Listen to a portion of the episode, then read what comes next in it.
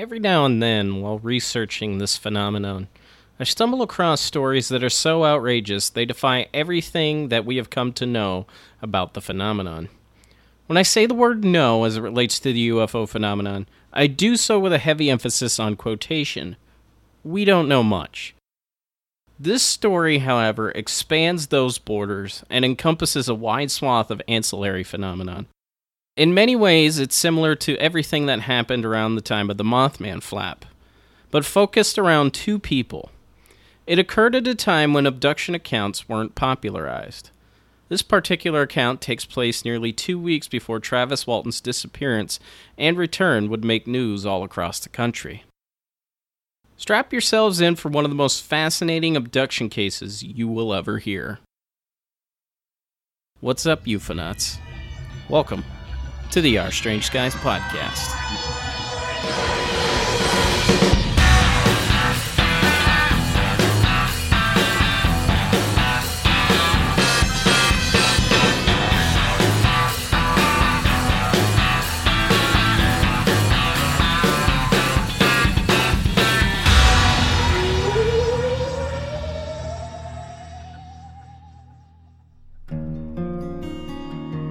At 6:30 p.m. on Tuesday, October 28, 1975, Brent Raynes received a phone call from Shirley Fickett.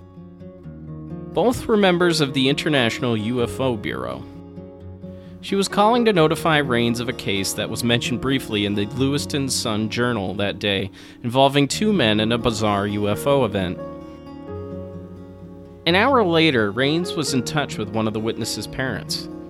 They indicated that the two young men were shaken and that they had also seen UFOs in the area on the night in question. Without wasting any more time, Raynes drove over and, upon arriving at the residence of Mr. and Mrs. Stephens, noted that both witnesses, David Stephens, 21, and Glenn Gray, 18, were upset, afflicted by paranoia. Stephens was so paranoid that he took the planets Jupiter and Mars, as well as Betelgeuse, to be UFOs coming to take him. It took a while for Raynes to calm both men down, but after interviewing them separately and together, a strange narrative began to emerge. It all began in the early morning hours of October 27th. Both Stephens and Gray worked late hours at a poultry processing plant and wool mill, respectively. Stephens met Gray shortly after his discharge from the Navy.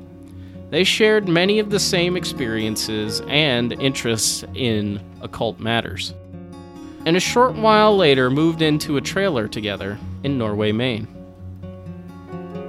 At 3 a.m., they were listening to music in their trailer when they heard a loud sound of some kind. Assuming it was an explosion, the two rushed outside, but found nothing. Instead, David Stephens suggested that they go for a drive down to nearby Lake Thompson. This was odd. Glenn Gray agreed, and the two took off in Gray's 1971 Plymouth Satellite.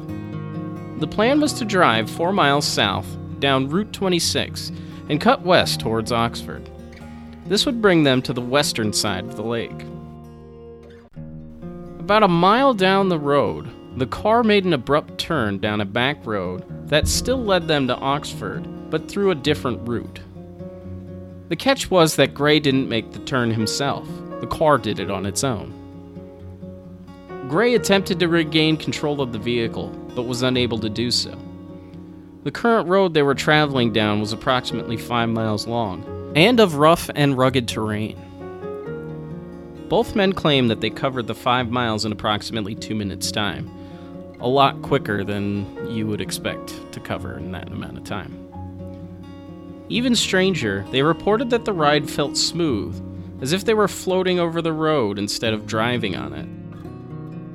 As a point of reference, the song that had been playing as the turn was made was still playing when they came to the end of the road. The car continued past Oxford and down the east side of Lake Thompson. They passed by a field where a group of cows were sitting and shaking their heads from side to side in a very odd manner. The car approached a cornfield where two white lights shone on the road. Stephens and Gray initially assumed them to be from a truck inside the cornfield, but were dumbfounded to see the lights rise up into the air. Could this be a helicopter?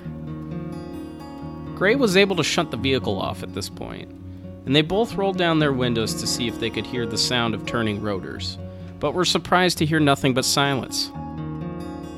As it continued to rise, the object gave off green, blue, and yellow lights, and when it reached a treetop elevation level, all the lights went out. The object hovered approximately 30 feet from the car. Both men became fearful, frantically restarting the car, locking the doors and rolling up the windows. They peeled away, and the object gave pursuit. A mile from the cornfield, the car sat at a full stop on the right hand side of the road.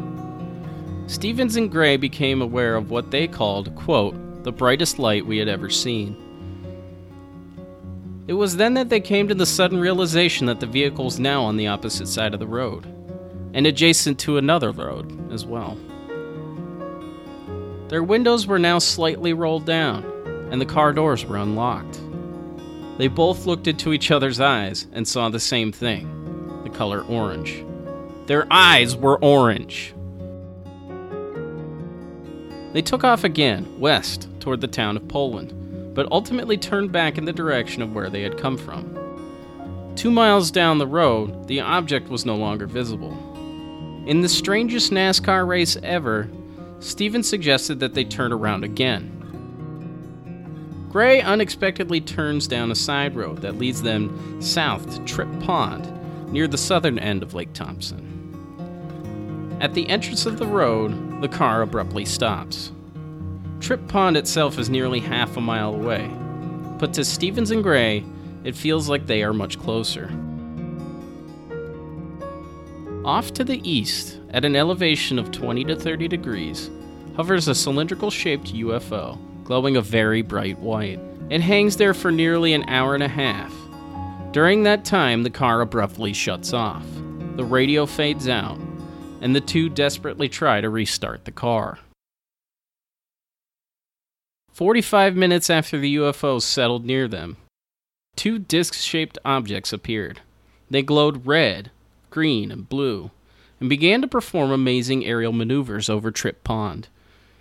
The car was still about a half a mile away from Tripp Pond at the time, but they both saw them perform these maneuvers as if they were only 20 to 30 feet away. Both objects fell in a falling leaf kind of motion over Tripp Pond, coming close to going underneath the water. Then they would ascend in a pattern reminiscent of someone climbing a set of stairs. Shortly before 6:30 a.m., a dark gray thick fog moved in over the car. The radio came alive, loudly proclaiming that it would be a clear and sunny day. Grace started the car with the cylindrical shaped object still in view, and by 7 a.m., the two had made it home to their trailer in Norway. As soon as they walked through the threshold of their door, odd symptoms began to manifest. They were plagued with lightheadedness, burning eyes, sore throats, the chills, an inability to speak, a lack of balance. Their teeth became sore and loose, and it became difficult for them to breathe. Both men had a yellowish discoloration below their eyes, and Gray noted how his tongue had a brownish white substance on it that would eventually make his mouth dry. Not long after they stepped in the door, both men received the same message telepathically We're not done with you. We're coming back for you. Soon after, both men would head off to sleep. Glenn Gray described entering a deep sleep. Throughout all of this, both men would describe experiencing the same thing together and separately this deep sleep kind of state. The skies over Maine were busy on the night of the 27th. Norway City Patrolman Lloyd Herrick was patrolling at about 1 in the morning when he looked up from his patrol car and witnessed a short, cigar shaped object with two red lights on it, one in the front and one in the back. The object hovered above his car, approximately 800 feet in the air, and flew slowly in the direction of Norway. He was so excited by his sighting that he had radioed in to the sheriff's office to ask if anyone else had reported seeing such an object in the area. The dispatcher came back asking him what he had to drink that night. There was also sightings in the vicinity of Loring Air Force Base in northern Maine on the night of the 27th as well. Staff Sergeant Danny K. Lewis, who was on munitions security that night, spotted a low-flying craft on radar approaching from Canada.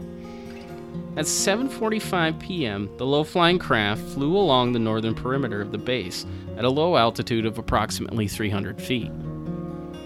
The object approached a nuclear weapons area at one point, cutting its altitude in half. The object hung around the area for several hours, witnessed by multiple people, including the commander of the 42nd Bomb Wing stationed at the base, Colonel Richard E. Chapman. Chapman requested jet interceptors from Hancock Field in New York and North Bay, Ontario. Both bases denied the request.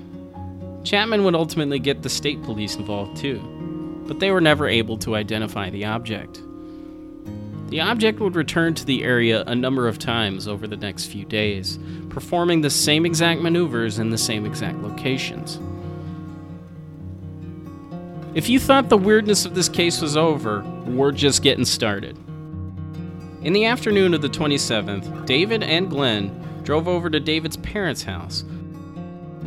While there that evening, Glenn witnessed a black, cube shaped object tumbling through the house and disappear through a wall. Minutes later, what Glenn described as golden wires appeared on the television screen and remained there for a short while before fading away. On the same day, David witnessed an ashtray lift up next to him and fall back down on the table. The strangeness continued into the next day. At 8 a.m., David and Glenn were awoken by the sound of someone running across the roof of their trailer. Shortly after, Glenn reports having gone into a deep sleep. At around 4 in the afternoon, David and Glenn decided to go back to Tripp Pond to see if they could find any evidence of what had transpired. While there, the two witnessed black cubes and spheres flying over the pond, and additional white silver spheres flying in numerous directions. Both men reported going into a deep sleep upon seeing these objects. At approximately 8:45 p.m., three knocks were heard on the door of the Stephens residence. David's older sister answered the door, but there was no one there. However, as Glenn was standing by the kitchen sink, he distinctly heard the letters UFO spoken by a male voice. It was also heard by David's father. This was only minutes before Brent Raynes arrived at their residence. On October 29th at 9 a.m., a knock came to the door of their trailer.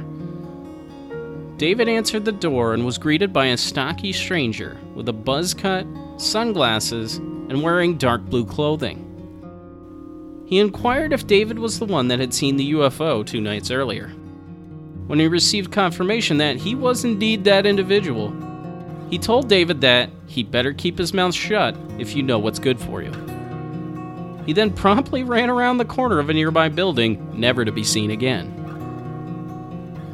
On October 30th, Brent Raynes was conversing with a friend when he received an emergency call from David's mother stating that her husband had become obsessed with going to the landing site. When she took the keys away from him, he became erratic, claiming that nothing would stop him from going to the site. She described him as being in a sort of fugue state, claiming that he couldn't remember acting this way when confronted about it. After the phone conversation ended, Mrs. Stephens ran to the bathroom complaining of a severe headache in her left temple. After seeing mysterious lights fly away from her home, the headache went away. On November 11th, Shirley Fickett became involved in the case hands on. The focus of the case became the missing time event, which occurred in between the car being stopped by the cornfield on the right hand side of the road to the moment they realized that the vehicle was on the left. The method of exploration would be through hypnosis, and the physician they entrusted was a man named Herbert Hopkins, a general physician from Old Orchard Beach, Maine. He used hypnosis to help people with addictions and to help women manage pain during pregnancies. David became the focus of the hypnotic regression as he was older. Glenn was present at the first hypnosis session, but soon withdrew and left for Oklahoma. His own family didn't even believe him, and added with the original stress of the events surrounding the night of October 27th, it all became too much for him. Over the course of many months, more and more details would emerge regarding the missing time experienced by the two men. Details were minor at first. David remembered being outside the car when it was hit by the beam of light, for instance.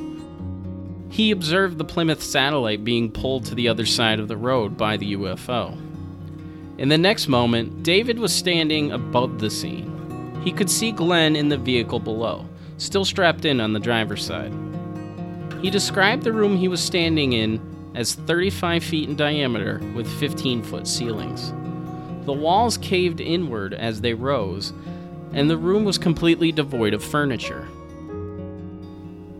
A non human being soon joined David in the room. David trembled as he described the being. It was four and a half feet tall, wearing a garment that looked like a sheet.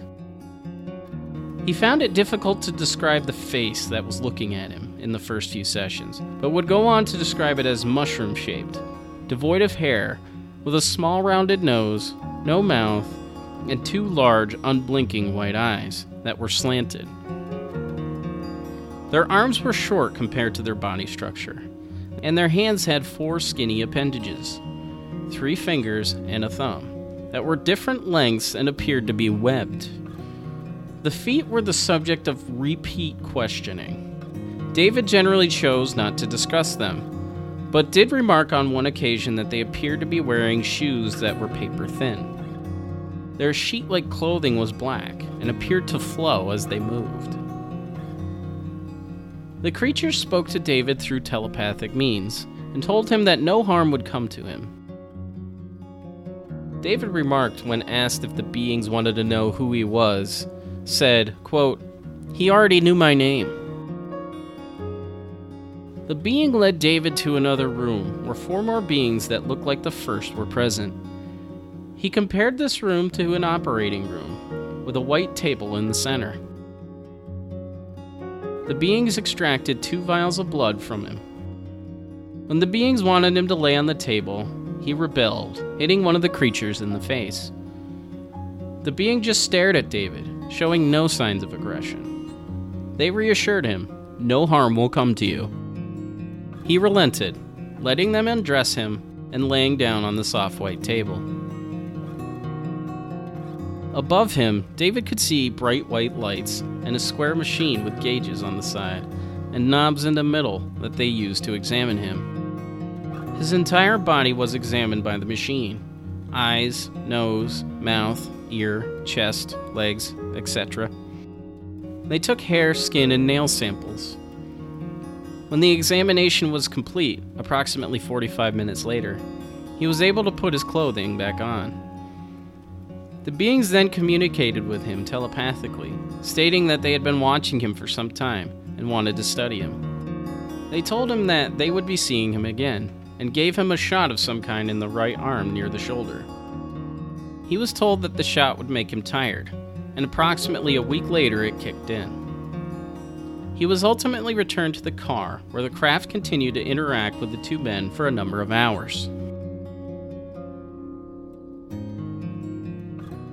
David answered every question that was asked of him. Were the beings friendly? Yes. What was the floor like? Shiny.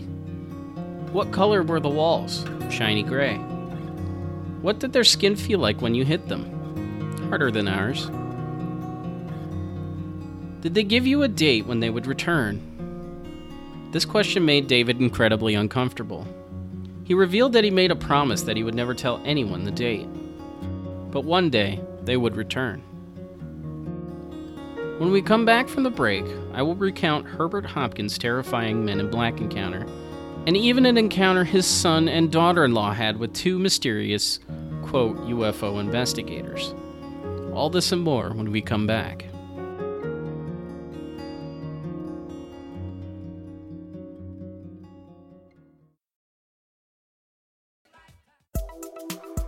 What's unique about the Men in Black encounters in this story is that they aren't confined solely to the witnesses.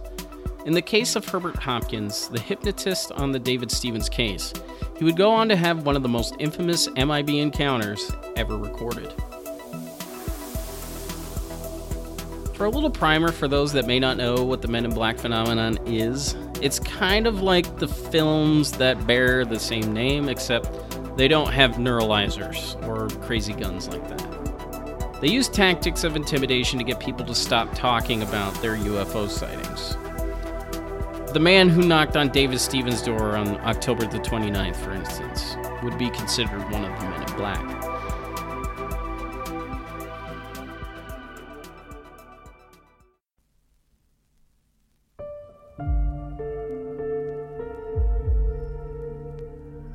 Nearly a year after the David Stephens abduction, on Saturday, September 11th, 1976, Dr. Hopkins was alone at home. His wife and their children had gone to an outdoor movie, leaving him to catch up on some work. At 8 p.m., he received a phone call from a man claiming to be the vice president of the New Jersey UFO Research Organization, an organization that didn't actually exist. He was calling to inquire about the David Stephens case, if Hopkins was alone, because that's not weird, and if now would be a convenient time for him to come over and discuss it.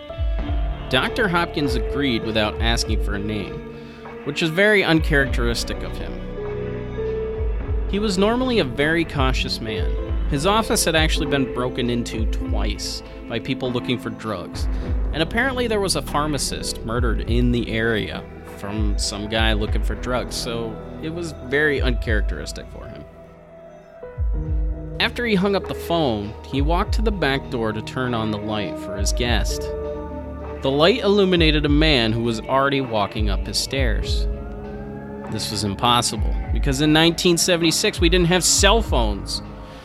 And according to Dr. Hopkins, he didn't drive. There was no vehicle present in the driveway and the closest house to him was a little jaunt away. There was no way that he could get there that quickly. Dr. Hopkins opened the door for him, no questions asked. Again, this was very uncharacteristic for him. The man didn't introduce himself as he entered. He looked to be approximately 5 feet 8 inches tall and weighed 140 pounds by Dr. Hopkins' assessment. Quote, he looked like an undertaker. He was dressed all in black, with the exception of a white shirt underneath a black jacket. He even wore a black derby. The loose fitting nature of the clothes made him look like a mannequin from a store, but the creases in his pants were perfect and crisp. When the man asked to sit down, Hopkins noted how the suit never wrinkled. It was perfect the entire time. When the man sat down, he removed his hat to reveal a head completely devoid of hair, including eyebrows and eyelashes. The face itself was really smooth and of a dead white color.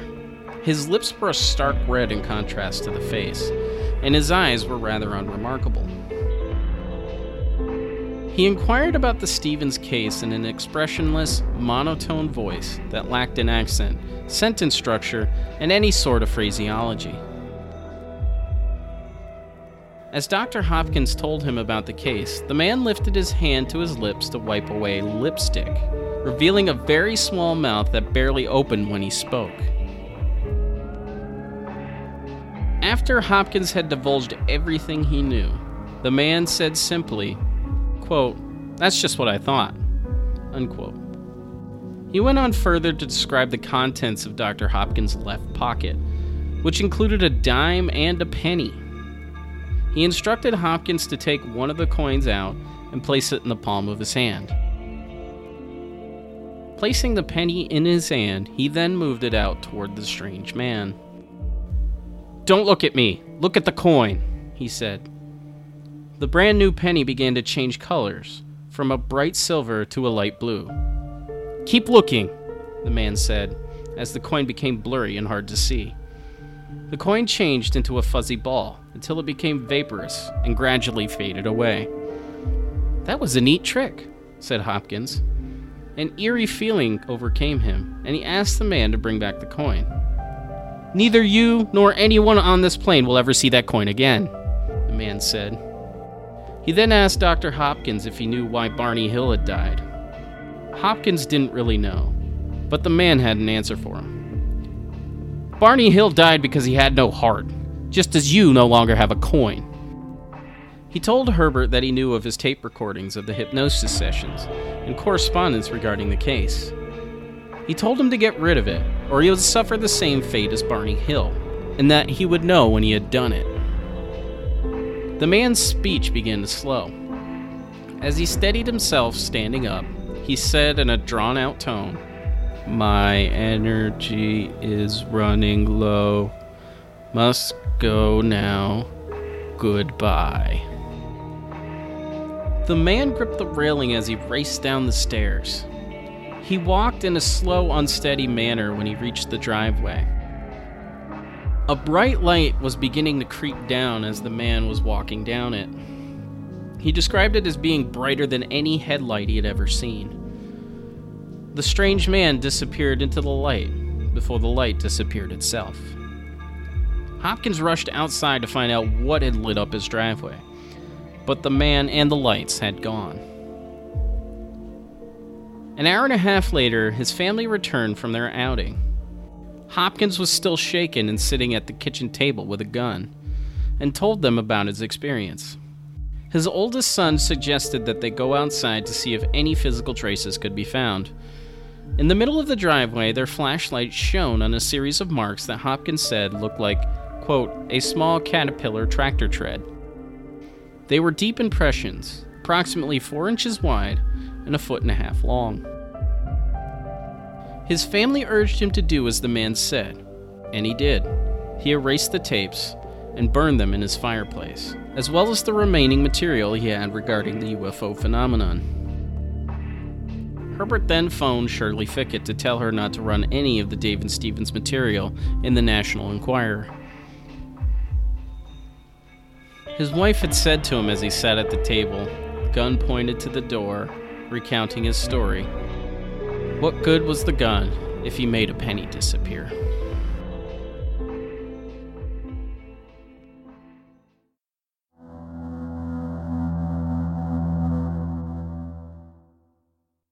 The strangers would continue to those closely related to the investigation of the David Stephens case. Herbert Hopkins' son, John, and daughter in law, Maureen, were visited by a pair of very odd people one man and one woman.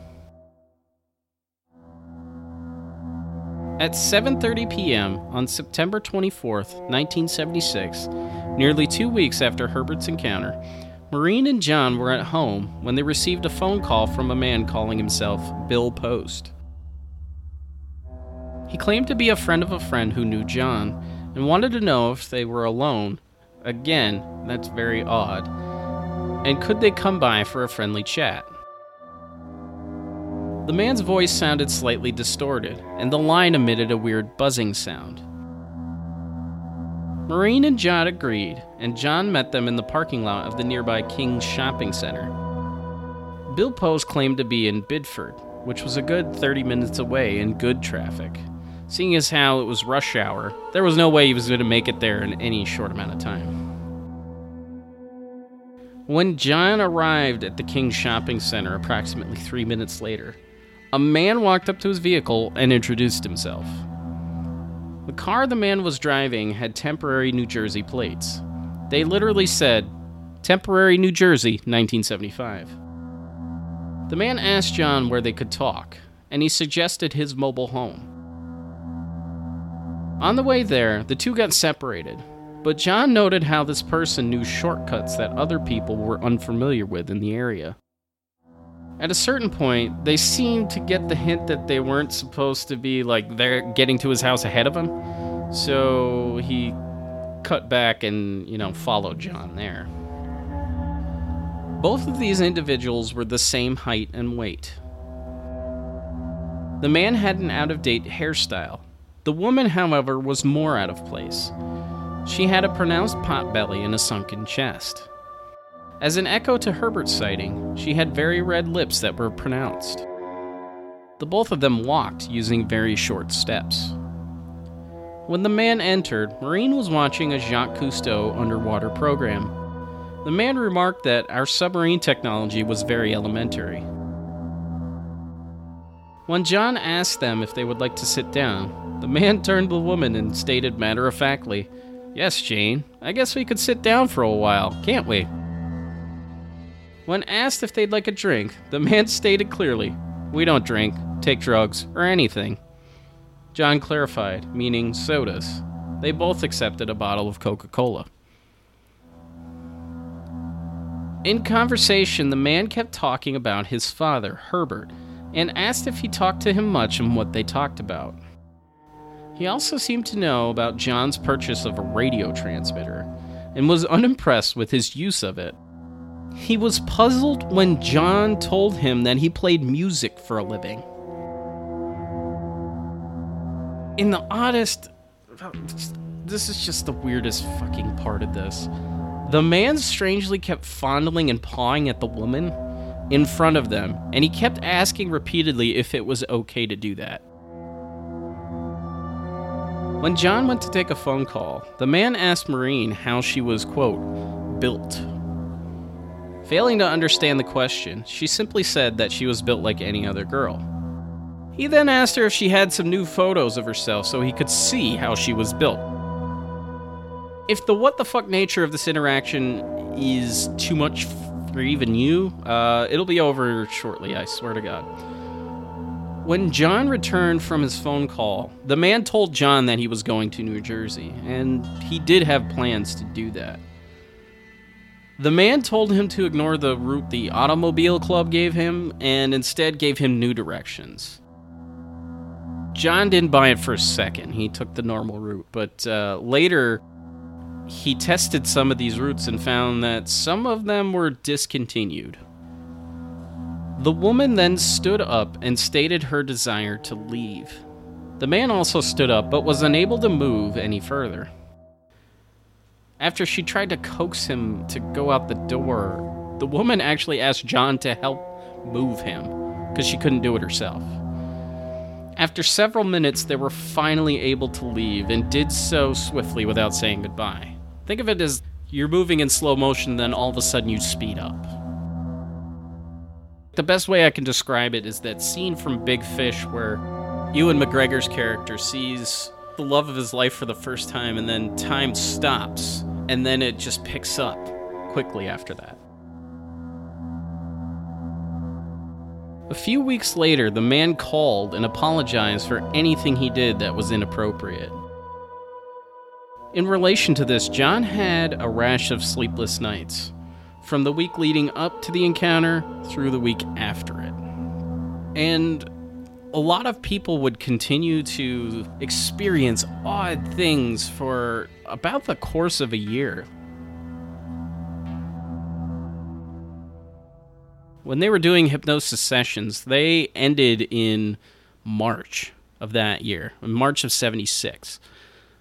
And then in September, Herbert Hopkins gets a knock on the door from the men in black. That's not to say he didn't stop looking into it, but it's just why is there so much time elapsing? Why didn't they get involved sooner? This case has me baffled more than most. 70s abduction stories have an element of strangeness to them that the later cases don't. The later cases are kind of normalized in a way. You have the same beings over and over again, the Greys. These aren't really the Greys. They kind of look like the Greys, but their features are different. They're not the exact same. What you find over and over again in these 70s cases is that the beings themselves are very atypical the beings of the Pascagoula abduction. They had carrots for noses and ears, and they kind of had wrinkles to them. They also had lobster claws and elephant feet. They don't look like anything that has been reported before or since. Nothing. The same with these beings. I have never come across them again in literature anywhere two years after this, uh, in a case that I am going to be covering on the Patreon in a short mini episode, there is an individual who left his girlfriend's house at one in the morning, was abducted by a UFO, and interacted with machine like beings, one of which was t- like 20 feet tall. Again, the 70s are so weird for abduction cases. And they are never repeated again. So, why the hell is that? And like I said, in many ways, the David Stephens case feels like its own mini Mothman flap. You have poltergeist activity. You have other weird type of UFO events, Men in Black. You have these strange, strange beings, and uh, it's just a lot of weird stuff happening here. There is plenty of this case that I left out. Um, for instance, I forgot to mention that the beings actually took one of the buttons from David's shirt and put it into a container for whatever reason the fact that it affected David's family and even those researching the case, this is something that goes beyond the norm for even an actual abduction case. I've never really come across that before. And at the time of this abduction case, there were really only two popularized abduction cases uh, the Hills abduction in 61, of course, and like I mentioned before, the Pascagoula abduction. Those were the only two. It's not like they stuck around and they became these archetypical things. Like there are certain things from those experiences that are archetypical, but they're also very, very, very different. The Hills abduction, the beings that they interacted with, do not look like the beings that people report now. They are different. And like I've said before, too, it's interesting to note that this was two weeks, nearly two weeks before the Travis Walton abduction and before it became a household thing. And again, this phenomenon really wouldn't gain traction until after 1981 when Bud Hopkins wrote Missing Time and kind of gave the phenomenon shape. That's not to say that there weren't people researching it. John G. Fuller did his part with the Betty and Barney Hill abduction.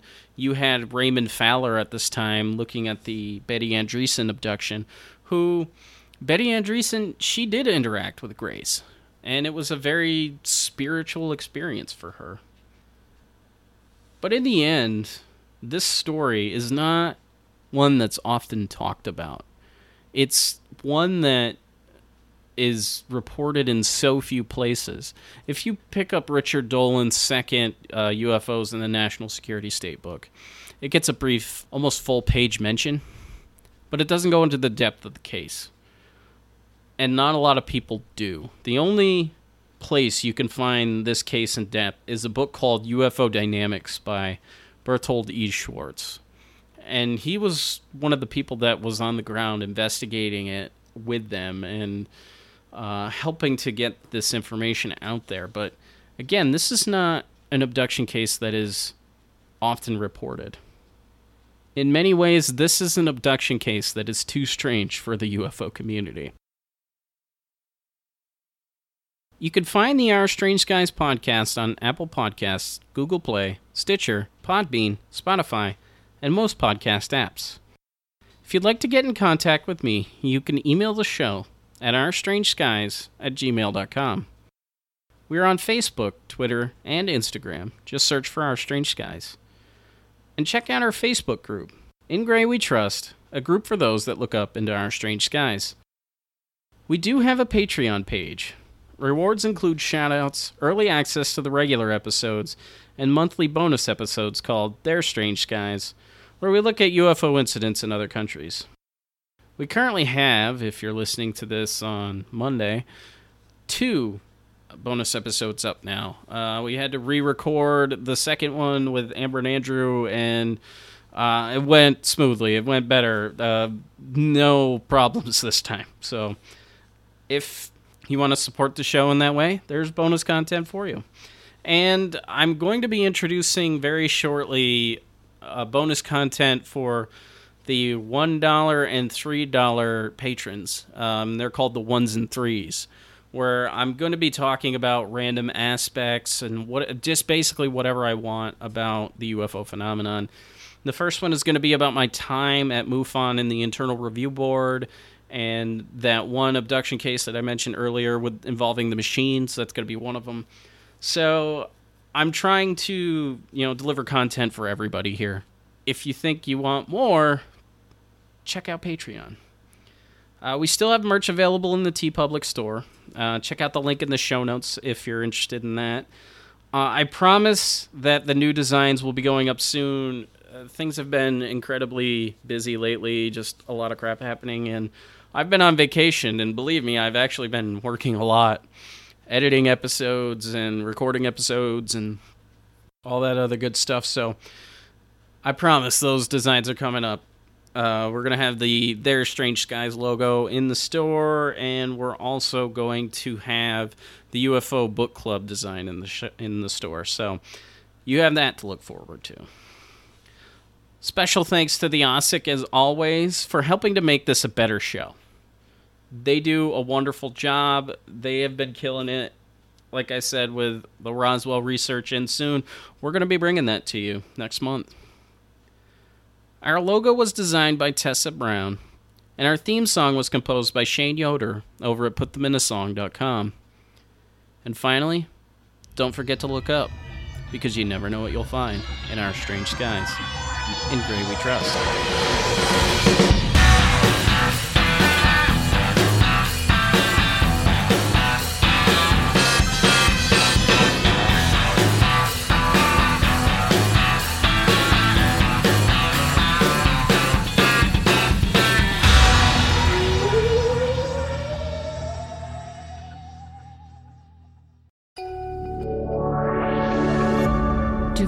Media.